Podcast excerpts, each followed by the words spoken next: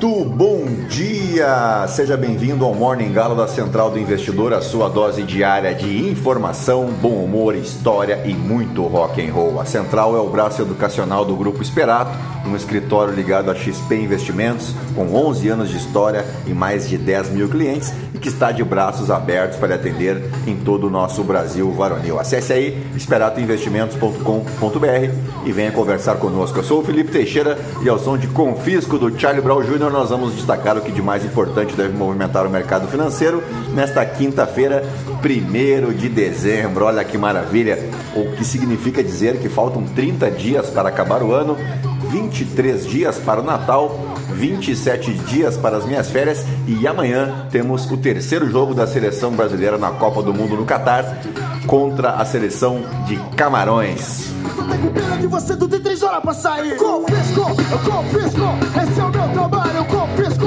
eu confisco, eu confisco. Eu sou da lei, você trouxe, eu confisco.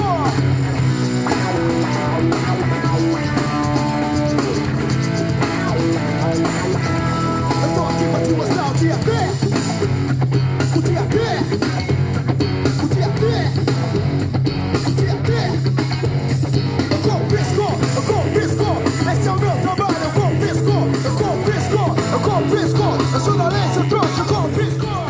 Muito bem, são 5 horas e 5 minutos, 22 graus aqui em Itapema e começou a chover tem uma semana e esqueceu de parar, nunca mais parou.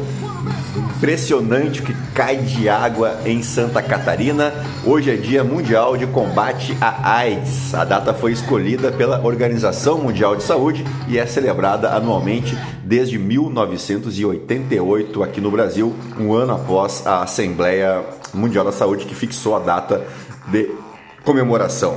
A AIDS é uma doença causada pelo vírus HIV, geralmente por contato sexual desprotegido com pessoa contaminada, mas pode ser também transmitida por transfusão sanguínea e compartilhamento de objetos perfurocortantes. Diferentemente do que muitos pensam, ainda em 2022, ser HIV positivo não é o mesmo que ter AIDS. A AIDS é o estágio mais avançado da doença, quando o sistema imunológico encontra-se bem debilitado. A AIDS é uma doença que não mata por si só. Por causar um grande impacto no sistema imunológico, o paciente fica sujeito a doenças oportunistas, como a pneumonia, que surgem no organismo nesse momento de maior debilidade, de maior fraqueza. Assim sendo, não se morre de AIDS, morre-se de complicações geradas pelas doenças oportunistas. Tivemos tantas pessoas, tantos artistas, tantos intelectuais já vítimas do vírus HIV. Vamos adiante, Dia do Imigrante também hoje, em alguns lugares é celebrado também em 25 de junho. E Dia do Numismata, eu confesso que nessa eu tive que dar um Google aqui, viu? Então vamos lá, numismata, substantivo masculino e feminino, pessoa que se especializou em moedas ou medalhas, quem tem profundo conhecimento sobre numismática, ciência que se dedica ao estudo de medalhas e moedas. Então, parabéns aí a todos os numismatas do país.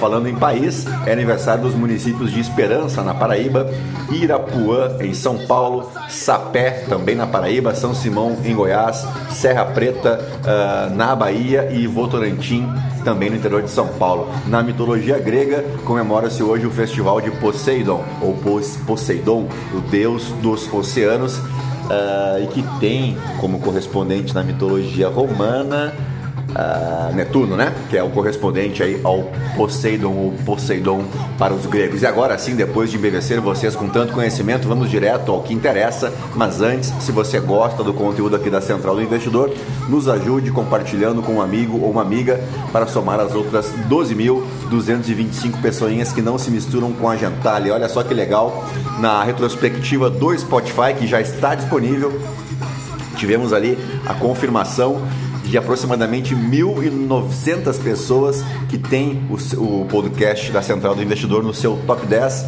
outros 1.500 que tem no seu top 5 e 750 pessoas que tem o nosso podcast como o mais ouvido, né, entre os 10 o podcast da Central fica na primeira posição. Eu gostaria muito de saber quem são essas pessoas para agradecê-los pessoalmente. Então, se você puder me marcar no Instagram lá, eu te agradeço, para a gente se conhecer melhor, afinal de contas, né? São todos os dias, diariamente, como diria o filósofo. Você pode me seguir, portanto, no Instagram, no Felipe_ST. E é isso aí, gentalha, gentalha, gentalha. Vamos operar!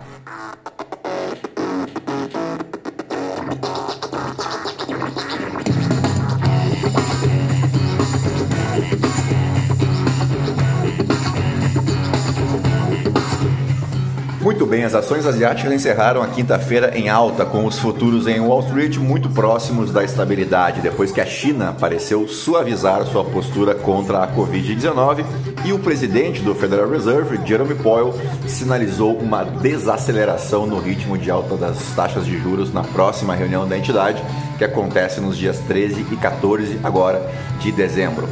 O dólar cai em relação às suas contrapartes do G10, com o iene acelerando para a máxima em 3 meses. Os rendimentos da dívida americana se estabilizaram após grandes quedas que sucederam os comentários de Powell. O indicador de ações asiáticas avançou ainda mais após seu melhor mês em 24 anos. O S&P 500 fechou em alta nesta quarta-feira, encerrando o segundo mês consecutivo em alta, no nível mais alto desde meados de setembro, liderado especialmente por ações ligadas ao setor de tecnologia.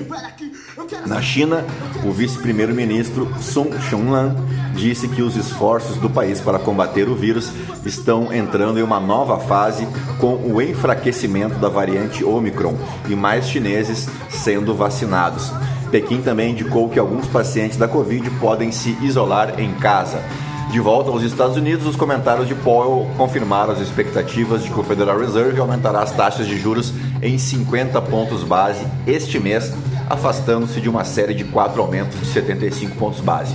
As novas apostas do mercado apontam agora para um pico abaixo de 5% em maio de 2023.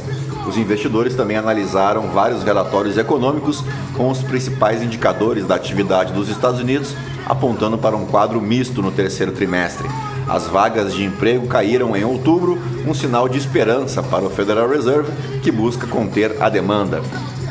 Os números precedem o relatório de empregos desta sexta-feira, que deve mostrar que os empregadores, então, adicionaram 200 mil trabalhadores às folhas de pagamento no mês de novembro. Os economistas esperam que a taxa de desemprego se mantenha em 3,7% e que os ganhos médios por hora sejam moderados.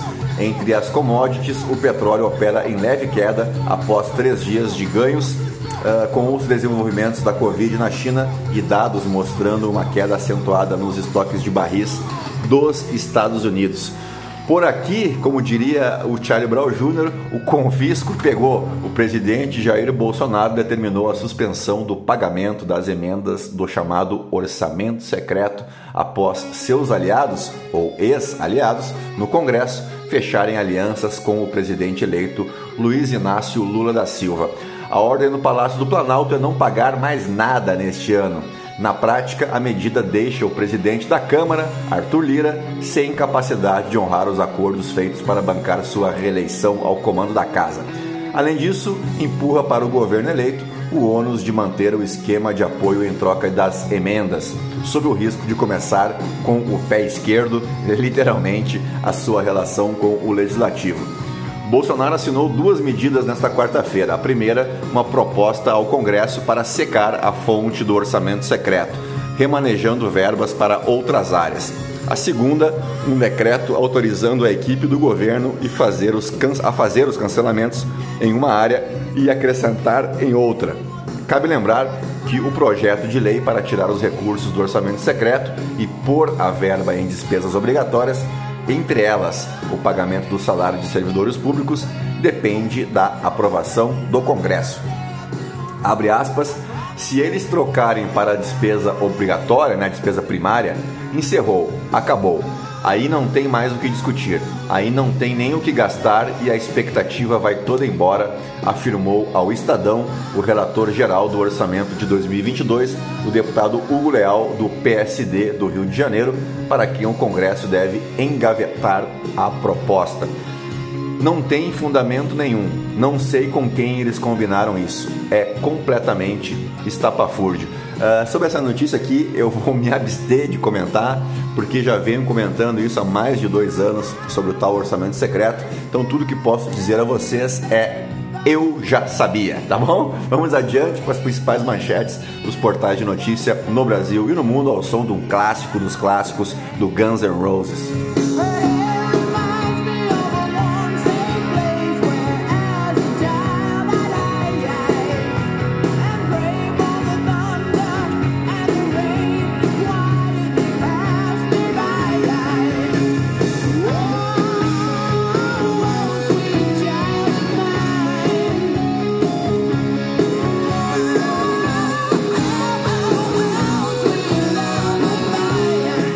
Muito bem, vamos adiante. Se você não aguenta mais ouvir Sweet Shine On Mine, você é que nem eu, mas eu coloco no modo aleatório aqui a playlist do Morning Galo no Spotify, então a culpa não é minha, é do Spotify, tá bom?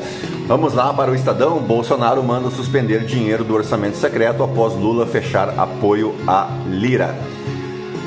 Série do Estadão sobre escândalo do Ministério da Educação vence categoria principal do prêmio IRI. Novo caso de racismo na família real afeta reinado de Charles. Assessora pede demissão. Caso aconteceu com uma ativista negra durante recepção no Palácio de Buckingham. Nunes Marques vota contra a revisão da vida toda e julgamento é suspenso no STF. Tese permite que aposentados usem a vida contributiva para benefícios, não apenas salários a partir de 1994.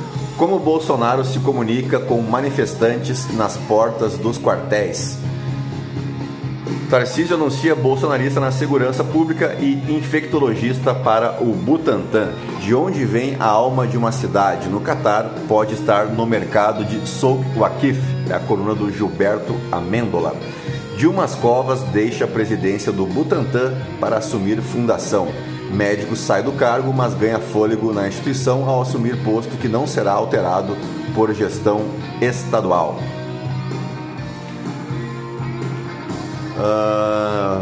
Essa aqui. Vamos lá. Janja vai a show de Chico Buarque, que cita pesadelo do governo Bolsonaro. Chega, né? Vamos para a Folha de São Paulo.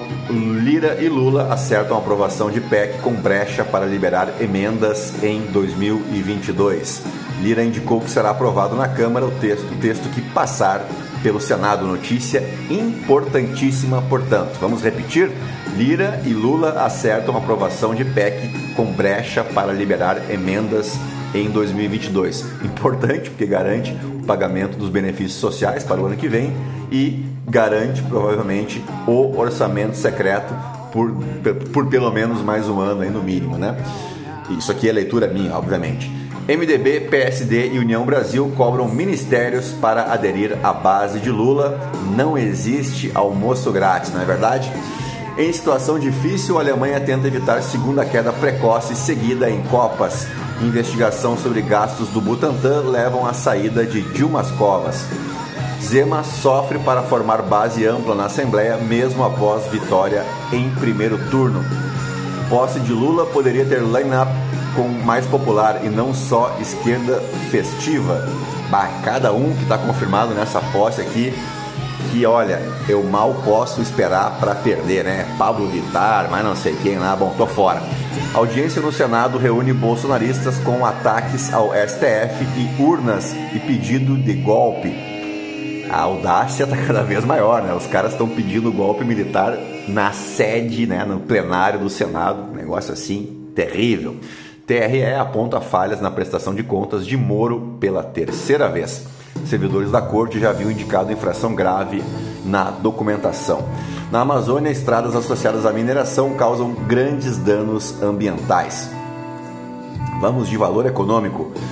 Plano estratégico da Petrobras prevê investimentos de US$ 78 bilhões entre 2023 e 2027.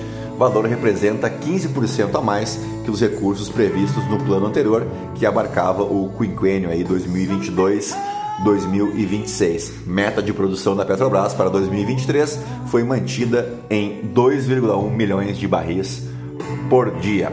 Educação e saúde são áreas mais afetadas por cortes no orçamento de 2023. A gente fala brincando aqui algumas coisas às vezes, mas a realidade é que ao longo de todo o mês de dezembro, de acordo com o TCU, não há dinheiro para a saúde e para a educação. Por exemplo, a farmácia popular simplesmente não vai funcionar em dezembro. As universidades federais não têm verba para tocar a sua operação. Então a situação é grave, é gravíssima, eu diria.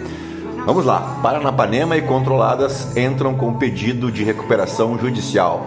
Governo de transição estuda a divisão da economia em 3 ministérios.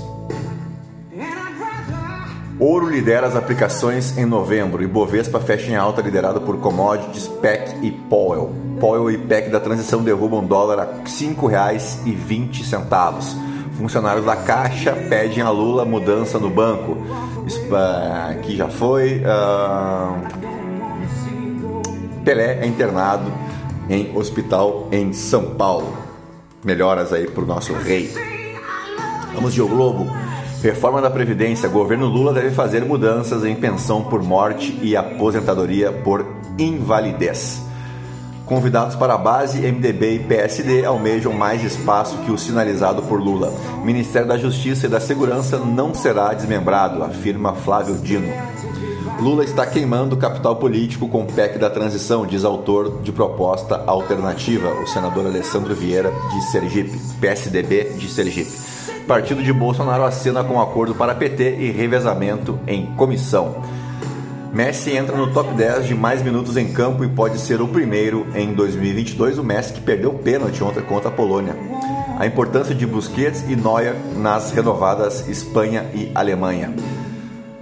Vamos para o portal Metrópolis. Bolsonaro suspende recursos do orçamento secreto após PT apoiar Lira. Em reunião, Lira defende a Lula, PEC de transição com validade de 2 anos. PL recorre de multa de 22,9 milhões e diz que não quis tumultuar.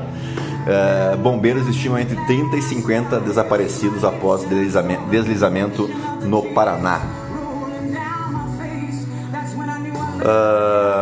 Lula janta com Gilmar Mendes na casa do ministro do TCU, Bruno Dantas. Presidente do Sebrae entra na mira do Ministério Público do Trabalho após denúncias de assédio. Eduardo Bolsonaro dá uma banana aos bobocas e depois amassa a banana, é a coluna do Mário Sabino. Luiz Miranda é xingado por bolsonaristas na esplanada. Traidor. Cúpula do PT nota que Márcio França já age como ministro das cidades. O que a equipe de transição tem ouvido sobre o bolsonarismo na PRF, coluna do Rodrigo Rangel. Vamos fechar os destaques domésticos com o Poder 360. Petrobras desiste de vender termoelétrica no Rio Grande do Sul. Presidência da Índia no G20 será uma mudança de paradigma. Petrobras vai pagar 3,9 bilhões por rombo em fundo de pensão. Plano da Petrobras será alterado, diz integrante da equipe de Lula.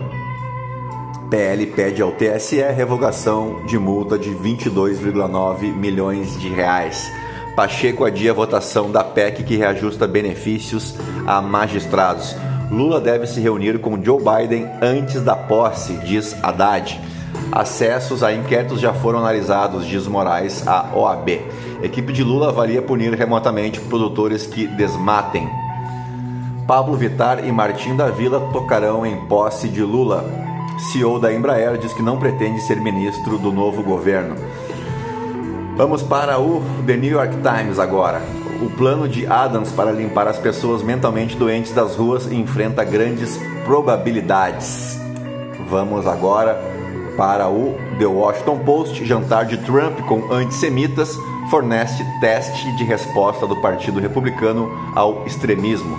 Os republicanos estão cada vez mais dispostos a criticar Donald Trump por seu encontro com o nacionalista e antissemita Nick Fuentes e o rapper Ye, anteriormente conhecido como Kanye West, que emitiu ofensas antijudaicas. Vamos de Financial Times. Eu confesso que eu nem sabia que o Kanye West tinha mudado de nome, mas vamos lá.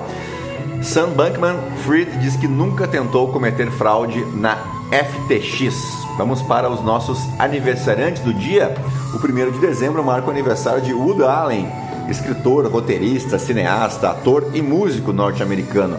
Ele trabalhou inicialmente como escritor de comédia na década de 50, escrevendo piadas e roteiros para a televisão e publicação de vários livros de peças curtas de humor. No início dos anos 60, Woody Allen começou a atuar como comediante de stand-up, enfatizando monólogos ao invés de piadas tradicionais. Em seus filmes, ele desenvolveu sempre aquela personalidade de um neurótico, né? Um intelectual, um loser, um cara inseguro, que ele insiste que é bem diferente de sua personalidade na vida real. Em 2004, o canal Comedy Central classificou Allen em quarto lugar em uma lista de 100 maiores comediantes de stand-up, enquanto uma pesquisa no Reino Unido classificou Woody Allen como o terceiro maior comediante da história. Vamos para os fatos históricos. Começamos pelo ano de 1822, quando Pedrinho de Alcântara, o Pedro I, era coroado imperador do Brasil. Lembrando que, como nação independente, tivemos 2 imperadores e 3 mulheres imperatrizes. Quer ver só? Bom, todo mundo sabe que o Brasil teve 2 monarcas, né? O Dom Pedro I, que ficou no poder de 1822 a 1831, e o Dom Pedro II, que aí teve um reinado bem mais longo, né? De 1831 até a proclamação da República em 1889, mais de 50 anos, portanto. Bem, a segunda mulher a governar o Brasil, após a Dona Maria I, a louca, foi a Dona Leopoldina, que atuou como regente em 1822, porque o Dom Pedro II era menor de idade, e ela teve grande influência no processo de independência do Brasil, tendo sido ela, inclusive, a responsável por assinar o decreto que separou oficialmente o Brasil de Portugal. Bem, a terceira mulher a governar o Brasil foi a Dona Isabel, herdeira, né, do trono, e foi regente também do Brasil em vários períodos, e durante o período em que ela regeu o Brasil, ela sancionou, como todo mundo sabe, em 13 de maio de 1888, a Lei Áurea, que foi a lei que extinguiu a escravidão no Brasil, considerada um grande marco na história brasileira e que a eternizou como redentora. Em 1889, a monarquia foi abolida por um golpe de Estado militar e a República do Brasil foi anunciada, mas nunca proclamada até hoje.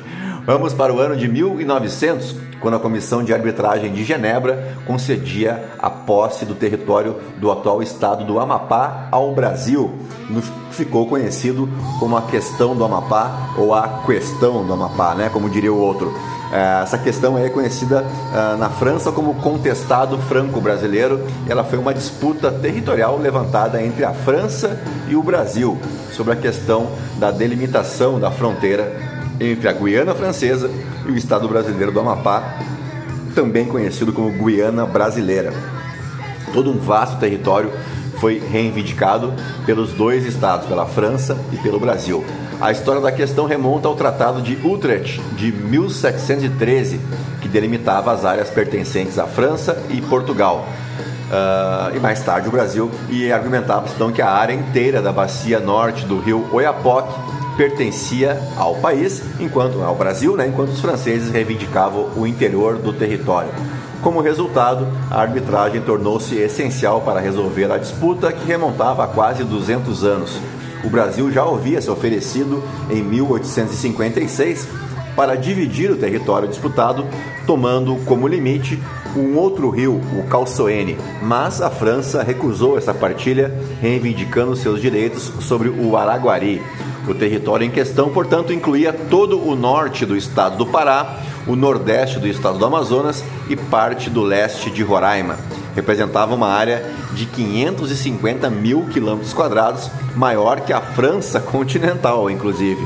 A descoberta de ouro na região reacendeu o interesse mútuo pela posse definitiva do território, com a fundação de 2 repúblicas não conhecidas na região. Olha que loucura!